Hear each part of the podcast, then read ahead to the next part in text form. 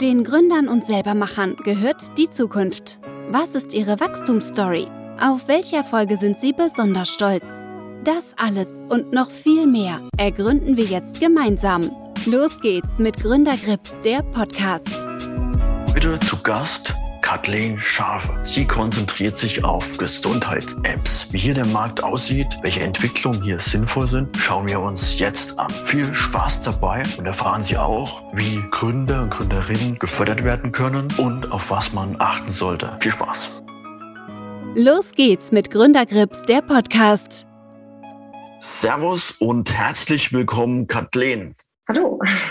Hallo, vielen Dank, dass du meiner Einladung gefolgt bist und wir hier sprechen dürfen im Podcast Gründerkrips. Ich finde es ganz spannend, weil Gesundheit Apps werden unseren Alltag weiter begleiten, unterstützen und noch einige Sachen einfacher machen. Ich selber habe da schon einige Praxiserfahrungen sammeln dürfen, bisher eine gute Erfahrung gemacht. Und ich glaube, das ist auch dein Schwerpunkt, der Schwerpunkt deines Businesses. Deswegen würde ich dich einfach mal kurz bitten, meine berühmten, dreisten drei Fragen zu beantworten. Zum einen, wie würdest du dein Business einem kleinen Kind erklären? Äh, ja, wie würde ich das einem Kind erklären? Also wir erstellen Programme, die auf einem Handy laufen.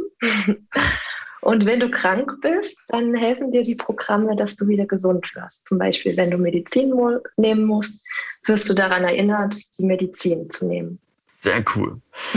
Es hat natürlich auch einen gewissen gesellschaftlichen Nutzen. Wie würdest du den sehen? Wie macht es die Gesellschaft besser? Also die Gesellschaft macht es in dem Sinne besser, dass es äh, ja, dass wir halt äh, Apps entwickeln, die ja die Gesundheit fördern sollen. Also ist es für den für jeden Einzelnen in der Gesellschaft quasi ähm, eine Unterstützung, dass sich der Einzelne in der Gesellschaft ja, gesünder wird, wohler fühlt und damit ist es ja auch eine Auswirkung auf die gesamte Gesellschaft, wenn man es so sehen will. Du hast ähm, einen guten Blick auch in die Start-up-Szene, beziehungsweise beobachtest auch andere Unternehmen. Darf ich vorab fragen, welches Unternehmen du bewunderst als Gründerin? Ja, also viele letztendlich oder alle, die irgendwie, alle Unternehmen, die irgendwie ihr Ding machen und äh, den Mut haben und sich ja nicht unterkriegen lassen und weitermachen, bewundere ich im Prinzip alle, die da selbstständig sind und das machen. Ähm, ja, also ich habe so ein ein Unternehmen als Vorbild, das ist Business mit Struktur. Das ist auch mhm. so ein, also es ist quasi so ein ja, ähm, Coaching-Unternehmen, wenn man das mal, also da arbeitet, es ist von der Melanie Retzlaff gegründet, die eine Coacherin ist.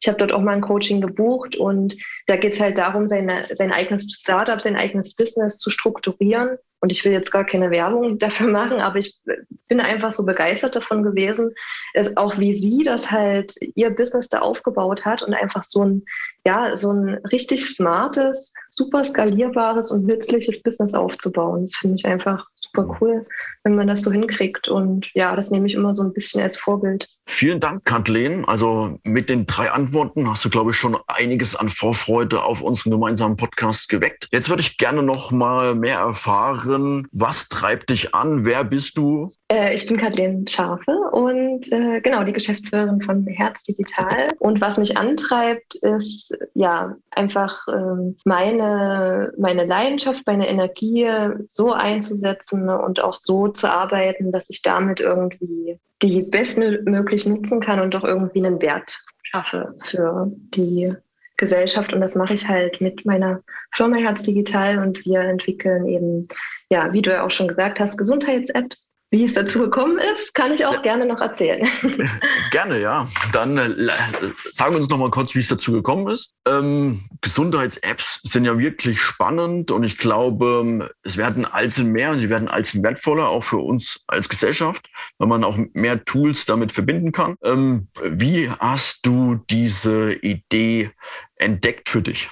Ja, und zwar kam es äh, im Prinzip dazu, dass ich, also ich habe lange als Programmiererin gearbeitet. Also ich habe Medieninformatik studiert, dann war ich angestellt und als Android-Entwicklerin und habe dann eine Weile als Freiberuflerin Android-Apps programmiert und ja, habe dann an vielen Apps eben mitgearbeitet und habe dann irgendwann kam ich dann so an den Punkt, dass ich mir hat zwar die Arbeit und alles Spaß gemacht, aber ich dachte dann irgendwann, na ja, aber jetzt die Projekte, an denen ich mitarbeite, also diese Apps, so richtig dahinter stehen tue ich irgendwie nicht. Also es war bei den Projekten halt teilweise so, dass ich ja einfach nicht so richtig den Wert gesehen habe und mir dann dachte, ja, aber irgendwie, also man kann doch Apps auch wirklich sinnvoll einsetzen und jetzt nicht irgendeine Marketing-App oder was weiß ich machen, sondern wirklich Tools bauen, die richtig echte Probleme lösen im Alltag. Und da ja, bin ich dann darauf gekommen, im Gesundheitsbereich, äh, Gesundheitsmarkt bietet sich da an, ist ja auch ein Riesenmarkt,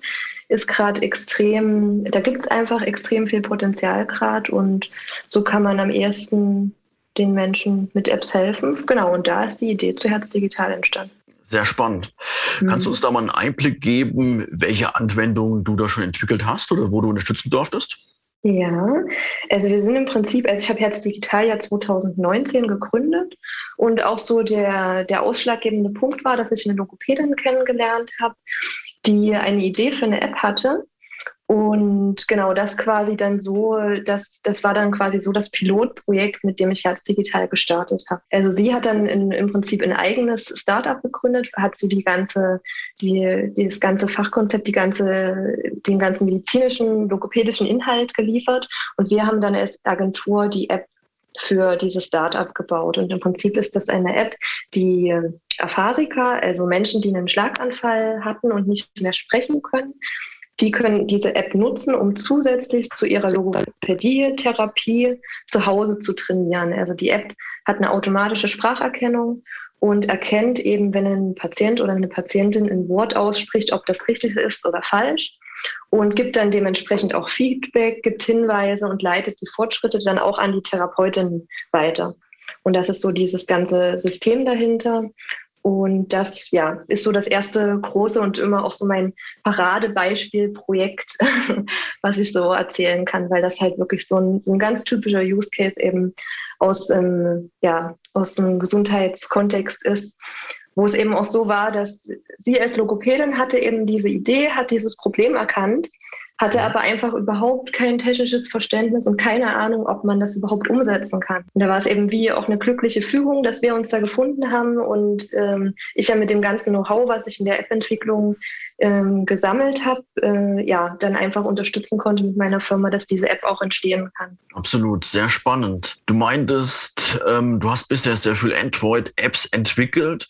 Mhm. Wo siehst du den Unterschied zwischen den zwei, sagen wir mal, fast Märkten, also Android-Apps und äh, iOS-Apps, ist ja eigentlich auch eine fast noch andere Zielgruppe, oder wie siehst du das? Ähm, ja, also der Android-Markt ist auf jeden Fall wesentlich größer als ja. der iOS-Markt, aber in bestimmten Bereichen und gerade auch im medizinischen Kontext, also das haben wir jetzt auch gemerkt, hier bei der Zielgruppe, bei Therapeutinnen zum Beispiel, ist es oft so, dass iPads in Therapiezentren eingesetzt werden, also weniger Android-Tablets. Also es kommt dann eben wirklich ähm, ja, extrem drauf an, in welchem Kontext es gerade sich abspielt. Ja, aber so für die breite Masse ist im Prinzip Prinzip der Android-Markt. Welche Anwendungsmöglichkeiten sind noch denkbar? Also wenn man mal so schaut, was da noch alles möglich ist. Ja, also wir sind jetzt noch an so einem anderen Projekt dran. Da geht es im Prinzip darum, vorklinische Studien durchzuführen. Also im Prinzip dafür, um für Medizintechnikunternehmen, die ein eigenes Medizinprodukt haben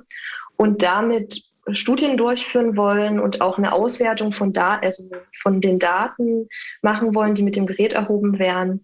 Dafür entwickeln wir zum Beispiel auch gerade eine App mit einem Medizintechnikunternehmen zusammen. Also das wäre jetzt auch so ein, so ein Beispiel, wo es dann eher in die Richtung Medizintechnik geht. Ja, im Prinzip mhm. alles, was irgendwie jetzt auch Sensorik ist, die irgendwie mit, mit dem Körper verbunden ist, irgendwelche ja, Blutzuckermessungen, Blutdruckmessungen, wie auch immer, wenn da Geräte angebunden werden. Da sind ja, kommen ja immer irgendwie Apps zum Einsatz, die dann die Daten aufbereiten, visualisieren, auswerten, wie auch immer. Da gibt es ja extrem viele Beispiele. Das kann ich mir vorstellen. Und ja, man muss im Prinzip dann halt auch Geräte anbinden, um die Daten vernünftig zu lesen und ausarbeiten zu können. Mhm. Ich kann mir vorstellen, zum Beispiel die iWatch ist da schon recht weit. Also Apple hat ja auch viel investiert in den Bereich. Ja. Ähm, wie siehst du in Zukunft? Bleibt es bei der iWatch oder wird irgendwann die Brille kommen, die oder die Kontaktlinsen? Was, äh, was können wir uns da in 10 bis 15 Jahren vorstellen? Auf was können wir uns da noch freuen? Ja, also klar, es wird auf jeden Fall immer mehr so eine Wearables geben, die auch immer smarter werden. Also ja, sowas wie die Google Glasses oder eben Kontaktlinsen, die man sich dann einsetzt und die dann in Echtzeit schon Informationen über die Umgebung aussenden können. Aber es gibt ja auch schon wirklich Sensoren, die irgendwie auf der, auf der Zunge, auf die Zunge aufgesetzt werden und dann irgendwelche zusätzlichen Sinneswahrnehmungen ähm, erwirken oder es gibt ja auch schon Smartwatches, die den Blutzuckerspiegel messen können oder wie auch immer. Also ja, ich glaube, es geht einfach da in die Richtung, dass wir uns dann auch letztendlich immer mehr zu Androiden entwickeln. Ne? Also wir, wir bekommen halt Implantate, Chips eingesetzt, ähm, die dann bestimmte Körperfunktionen messen oder auch äh, bestimmte Defekte ersetzen können. Und es wird eben ja immer technischer. Also das sehe ich auf jeden Fall schon. Denke ich auch. Und damit halt auch als mehr komplexe, würde ich mal sagen. Also die Komplexität nimmt zu. Wenn du jetzt so ein Spezialprojekt hast, wo man im Prinzip vielleicht noch ein spezielles Tool anbinden muss, greifst du da auch auf Freelancer und sowas zurück? Ja, auf jeden Fall, weil ja, es ist eben, es kommt ja eben immer auf das Projekt und den Kontext drauf an, wie man auch eine App umsetzt. Also App ist ja sowieso ein großes Feld. Also bei App spricht man ja jetzt nicht nur von Android und iOS, was wir gesagt hatten, sondern es kommen teilweise auch einfach Web-Apps in Frage oder jetzt ist ja auch immer mehr die äh, Cross-Plattform und hybride Entwicklung äh, im Kommen. Und da ist es halt einfach auch sinnvoll, sich Experten zu suchen, die sich wirklich damit richtig auskennen und äh, ja, damit man einfach auch effizienter dann arbeiten kann. Und deswegen arbeite ich sehr, sehr gerne mit Freelancern zusammen auch. Ich mache das auch sehr, sehr gerne, auch bezogen auf den Podcast, den wir hier haben. Also sagen Ton, Qualität, Tontechnik, da hole ich mir auch Rat von Experten. Ähm, ja, das ist ja auch das, was auch immer gesagt wird in der, in der Selbstständigkeit. Also so viel wie möglich Dinge an Experten auslagern. Und da sehe ich auf jeden Fall auch die Zukunft in der Arbeitswelt, dass alles immer dezentraler wird. Und es gibt halt Experten, die ihre Leistung anbieten. Und vielleicht geht es ja auch wirklich mehr davon weg, dass es festangestellte Mitarbeiter gibt, sondern äh, dass äh, sich Unternehmen auch ihre Teams einfach remote so zusammenstellen, dass es einfach je nach Projekt und je nach Einsatz super passt. Also warum nicht? Ne? Also das kann auf jeden Fall sehr gut funktionieren. Stimmt, das denke ich auch. Und ich glaube auch Corona hat da ein bisschen was bewegt. Ich verfolge ja. zum Beispiel die Plattform Fiverr. Da gab es zum einen halt viel mehr Nachfrage von Leuten, die da halt Freelancer buchen wollten und auch mehr Freelancer haben sich angedockt. Das ist da ja. schon spannend zu sehen, was da geht. Das habe ich auch gesehen. Also auch so bei Projektanfragen habe ich festgestellt, dass auch viel mehr ähm, Remote-Projekte, also die, generell die Remote-Arbeit, die Akzeptanz dafür ist extrem gestiegen, was ich auch sehr unterstützen kann. Also ich finde das, finde das super. Ja. Ich finde das auch ganz gut. Gibst du uns noch einen Einblick über deine ersten Meilensteine? Was waren aus, Sicht, aus deiner Sicht Meilensteine, die du genommen hast bisher? Hm. Ja, also im Prinzip so das erste Mal war ich mit Herz Digital auf einer Messe in Dresden, auf so einer Karrieremesse, hatte da äh, meinen eigenen Stand und das war irgendwie so der erste Meilenstein, weil ich da wirklich da so noch mit den ersten selbstdesignten Visitenkarten und so, so ein ganz mickrig zusammengebastelter Stand halt mit so einer kleinen Lightbox, wo Herz digital drauf stand. Und irgendwie war es auch total komisch für mich, weil ich halt noch so voll in diesem Freelancer-Denken drin war. Und äh, dann auch so zu sagen, ja, wir sind Herz Digital und ähm, mich als Geschäftsführerin auch darzustellen, das hat äh, ja war schon ein, ein, langer Weg. und das war so der erste Meilenstein, dass ich draußen gegangen bin und gesagt habe, ja, hier, ähm, genau, das ist jetzt meine, meine Firma. Ich bin jetzt nicht mehr Programmiererin, sondern ich habe, ich leite jetzt hier ein Unternehmen und wir entwickeln auch nicht nur Android-Apps, sondern halt ganzheitlich. Mhm. Und ähm, genau, das war ein so ein großer Schritt. Und dann bin ich äh, in ein anderes Büro umgezogen, in den Coworking Space hier in Dresden, was auch nochmal ein großer Meilenstein war, weil hier einfach dann auch nochmal so ein ganz anderes und inspirierendes Umfeld ist, was mhm. auch extrem viel ausmacht, finde ich. Und ja, im Prinzip dann äh, die Veröffentlichung von der Logopädie-App. Das ja. war jetzt Anfang, Anfang des Jahres war das. Da sind wir in iOS und Google Store gegangen und es war auch so ein äh, ja, riesen Meilenstein und richtig schönes Erlebnis, als wir dann den Live-Knopf gedrückt haben sozusagen. Und ähm, ja, was waren noch Meilensteine? Der Relaunch von meiner Website zum Beispiel. Ähm, ja, das sind jetzt so die Sachen, die mir spontan einfallen. Sehr spannend. Und wenn man sozusagen den Live-Knopf gedrückt hat bei so einer App, verfolgt man dann sozusagen auch schon die ersten Kundenbewertungen, die Uploads, die Downloads in mhm. dem Fall. Ist man auch sehr gespannt, oder? Ja, ja. Wobei, also es mit Live-Knopf gedrückt ist relativ, weil es ist ja auch so, dass es bei, bei dem iOS und Google Store immer erst durch eine Prüfung durch muss. Also ja. man sagt zwar dann, man kann jetzt live gehen und dann kriegt man aber erst nach äh, ein, zwei Tagen oder wie lange auch immer das dann dauert, eine Rückmeldung so, jetzt sind sie live. Ähm, und ja, klar, verfolgt man extrem gespannt und dann ist es auch erstmal ernüchternd, weil ähm, es ist ja nicht so, dass sofort was passiert und es ist ja nicht so, dass nur weil die Apps dann im Store sind, auf einmal 100.000 Leute kommen und an der Tür klingeln und sagen, boah, cool, sondern ja, das dauert halt. Und das war aber auch nochmal so ein äh, großes Learning, wie wichtig eigentlich auch dieses ganze Thema Pre-Launch-Marketing und generell Marketing und Vertrieb für Apps, das ist halt wirklich, das wird schon viel unterschätzt und ähm, ja, nur weil die App draußen ist, heißt es eben noch nicht, dass es dann wirklich die NutzerInnen erreicht. Ähm, da muss man auch ein gewiss Geduld mitbringen. Mhm.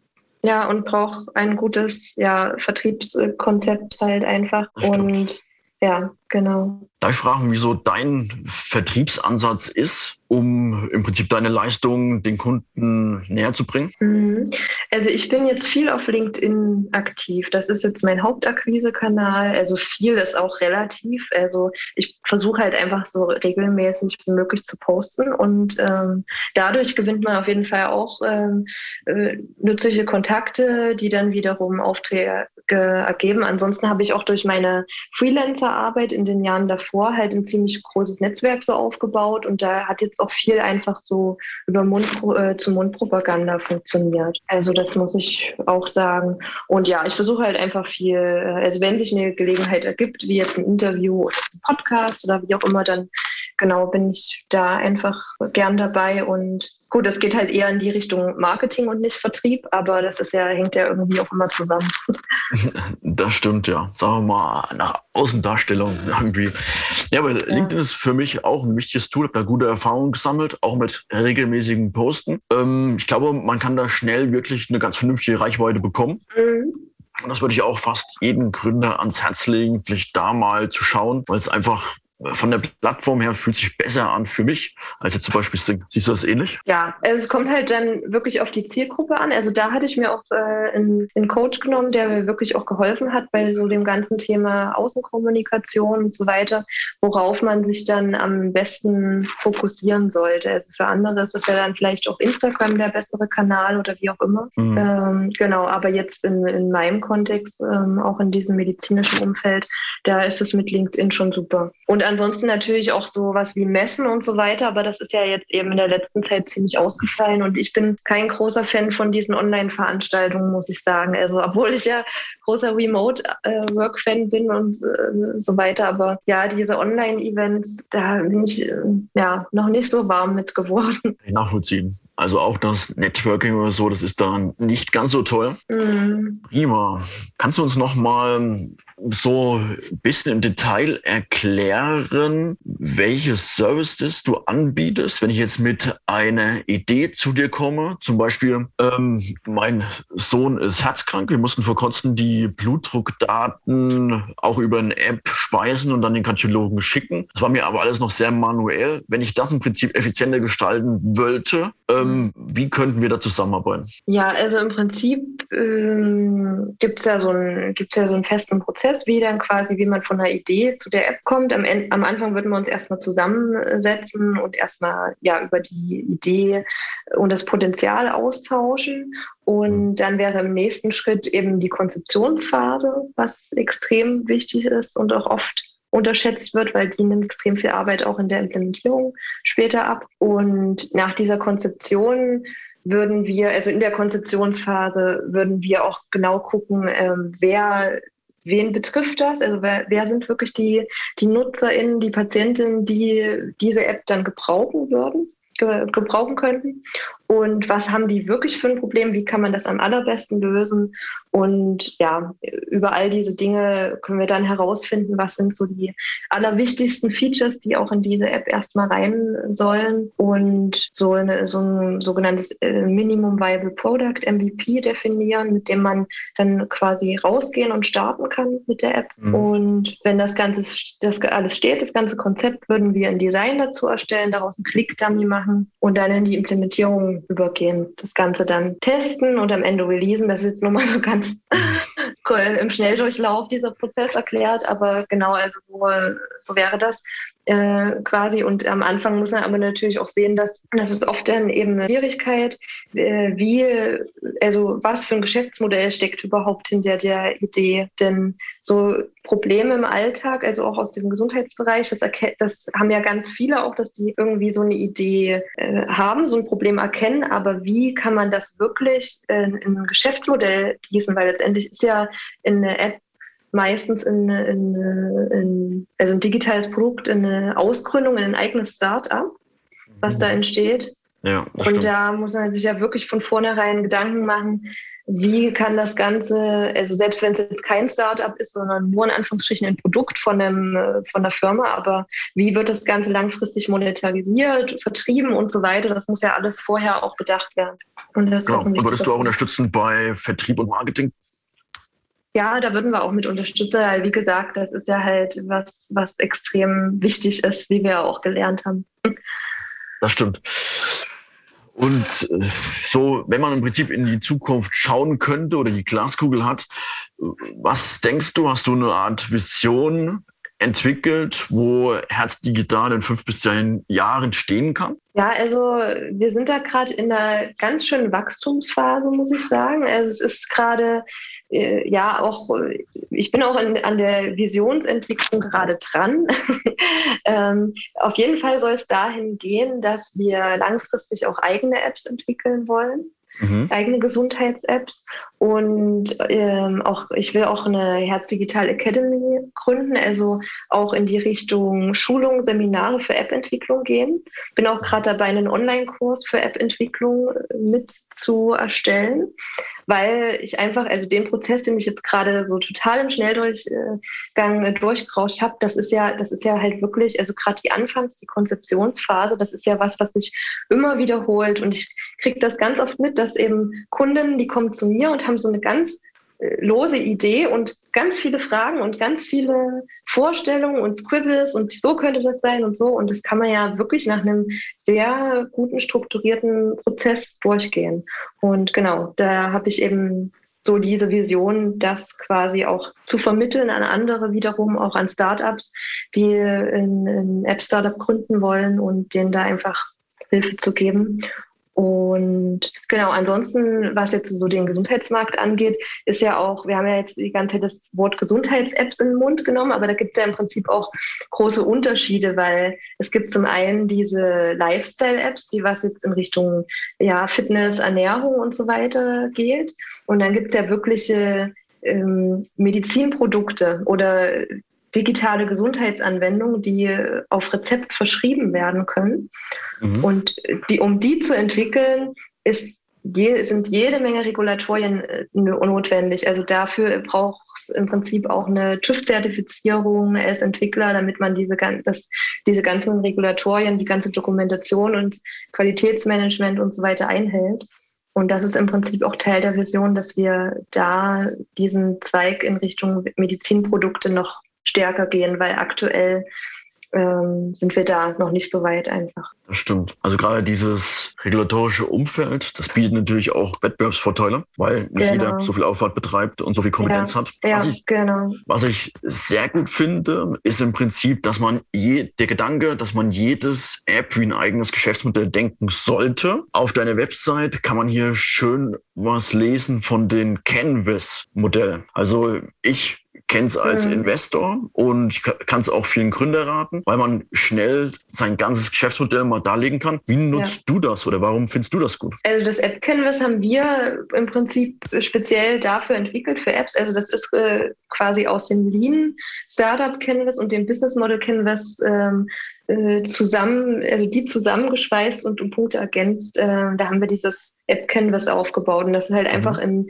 in ja eine super Starthilfe, ein super Überblick, weil es alle Punkte, die bedacht werden müssen und die man eben so oft vergisst in dieser ganzen Ideenphase, die kann man dann auf einem A4-Blatt und kann die dort alle angehen und hm, Genau, dafür haben wir das entwickelt und bieten ja dafür auch einen Workshop an, um das dann gemeinsam auszuarbeiten. Ja, also ich glaube, das ist wirklich ein gutes Tool, weil auch wenn man mal sein eigenes Geschäftsmodell genau betrachten möchte, kann man dann schön ähm, übersichtlich sehen, wo die Knackpunkte sind und wie man es gestalten kann.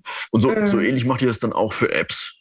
Ja, auf jeden Fall. Wobei wir ja aktuell ist ja eher so ist, dass wir eben Dienstleister sind und wir, also wir unterstützen auch in dieser ganzen äh, Start-up-Gründungsphase, aber letztendlich liegt das dann an unseren äh, Kunden, äh, sich das selber, also das ist ja denen ihr Geschäftsmodell sozusagen, was die sich, ne, auch die, die Apps, also die, die Logopädie-App, die wir released haben, das ist mhm. ja, das ist ja nicht unser Produkt, sondern das ist ja ein Produkt von dem Startup, das wir unterstützt haben.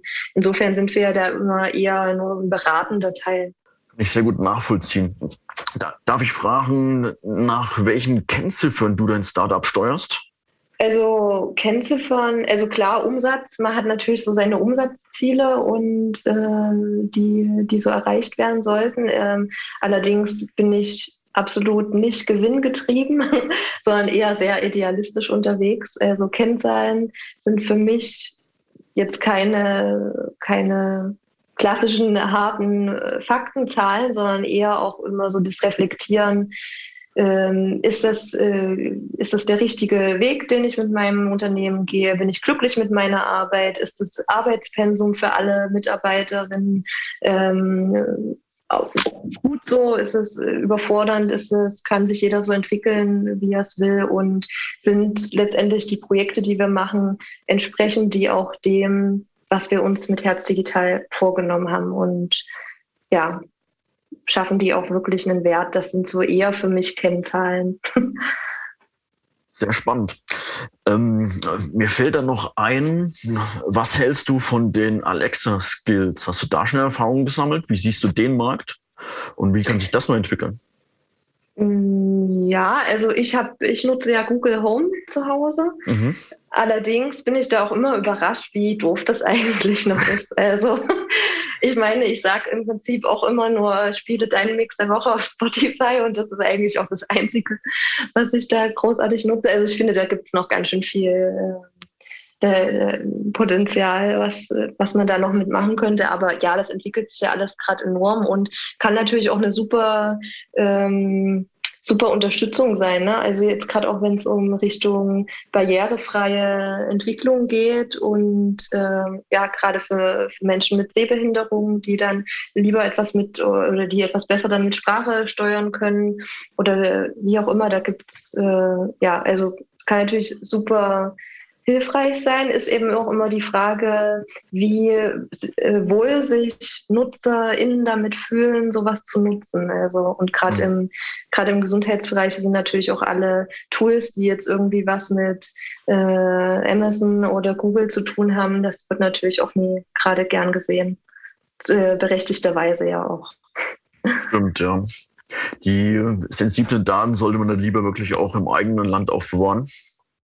Ja, ja, auf jeden Fall. Also schon um datenschutzkonform zu sein, ist das ja extrem, also ist das Voraussetzung, ja. Prima. Und jetzt hätte ich noch ein paar Fragen für Gründer allgemein. Also hast du sozusagen ein Unternehmer als Vorbild gehabt oder eine Unternehmerin, beziehungsweise einen Mentor? Also ich habe jetzt nie, also keine krassen Namen, die ich da nennen kann, also die jetzt irgendwie bekannt werden, sind eher so Menschen aus meinem persönlichen Umfeld oder frühere Vorgesetzte oder ähm, ja, Freunde, die auch unternehmerisch tätig sind oder andere Kolleginnen hier im, im Impact Hub, wo ich arbeite, die mich einfach inspirieren. Ja, das sind so meine, meine Mentoren dann gleichzeitig auch. Sehr spannend.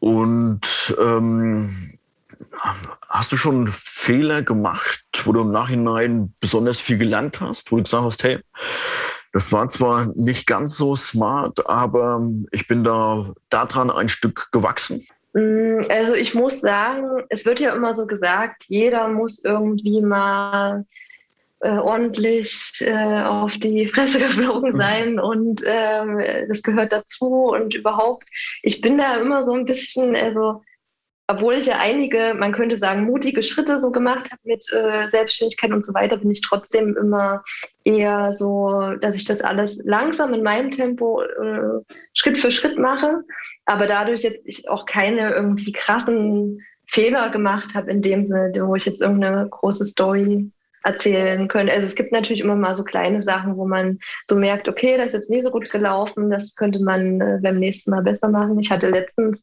ähm, eine Anfrage von einem Unternehmen, die äh, unsere, den Projektauftrag für uns hatten.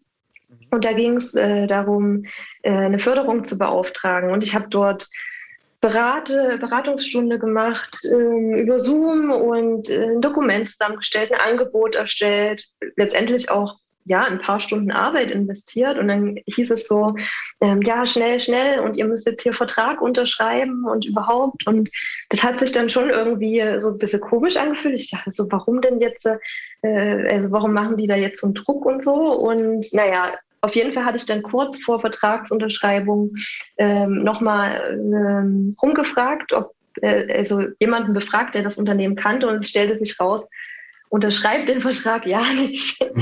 Ähm, so, also es war, das war so das letzte Learning, woran ich mich erinnere. Also wirklich sofort immer aufs Bauchgefühl hören, klar. Ähm, und nicht, und wenn jemand kommt mit hier schnell, schnell und wir wollen da was und ähm, dann ja, lieber auch da auf Nummer sicher und lieber das nicht unterschreiben. Das stimmt. Und auch wichtig, das eigene Netzwerk nutzen oder auch bei LinkedIn mal schauen, ähm, welche Leute hatten denn schon Geschäftsbeziehungen zu so Unternehmen und dann einfach mal nachfragen. Das finde ich ein ja. super Ansatz. Damit kann man auch einige Fehler vermeiden. Ja, also das hat mich wirklich äh, gerettet. Ich war dann so froh.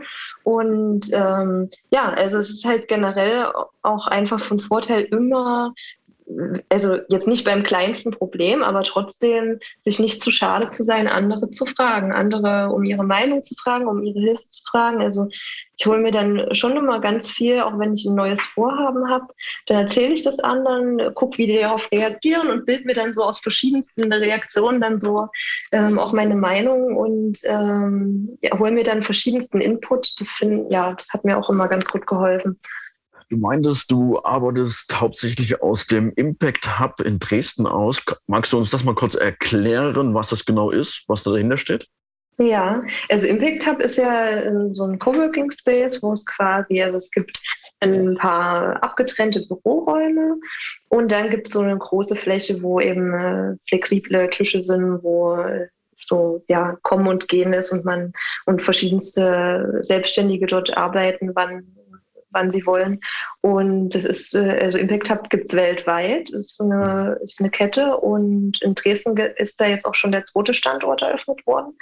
Und ja, es ist halt super, weil wir haben hier eine große, so große Küche, einen großen Essensbereich, wo man auch mit anderen ins Gespräch kommt und vor allem auch mal so aus der, es ist zwar trotzdem noch eine Bubble, in der man ist, weil es ist halt die ja. Startup selbstständigen Bubble, aber durch Corona ist auch diese Bubble jetzt noch ein bisschen aufgebrochen. Wir haben jetzt zum Beispiel, also wir haben jetzt hier auch immer mal Leute, die einfach wirklich nicht von zu Hause aus arbeiten wollen oder auch Studenten, die nicht mehr in die Bibliothek gehen konnten und mhm. dann hierher kommen. Und ich habe mich jetzt diese Woche erst mit einem Pfarrer unterhalten, der jetzt hier mhm. arbeitet. Und das ist so, ja, das, das denkt man ja so gar nicht, dass man in einem Coworking Space äh, äh, so einen Pfarrer findet. Aber ja, auch das gibt es. Sehr spannend, sehr gut dann. Mhm. Richtig cool. Hm. Hast du noch irgendwelche Tipps, die du frischen Gründern mit auf den Weg geben möchtest? Also ja, ich, ich denke, das sind letztendlich immer so die gleichen Tipps, die da alle so geben. Ne? Also so die Klassiker, äh, dem Herzen folgen, äh, auf sich vertrauen, sich nicht unterkriegen lassen und ja, andere um Rat fragen, wie gesagt, ähm, und die ganzen Möglichkeiten, die es jetzt gibt, nutzen, weil es gibt ja wirklich extrem viele Möglichkeiten und Unterstützung. Ja. Und ja, das ist sind so ein paar Sachen, Stimmt. die mir jetzt einfallen. Das, das, das finde ich auch ziemlich gut, das Thema Unterstützung. Darf ich fragen, ähm, inwieweit du das schon in Anspruch genommen hast? Hm, also ich habe ja mit meiner Selbstständigkeit gestartet in der Gründerschmiede in Dresden, was von der Hochschule so eine Einrichtung ist, wo ich quasi zwei Jahre kostenlos ein Büro hatte.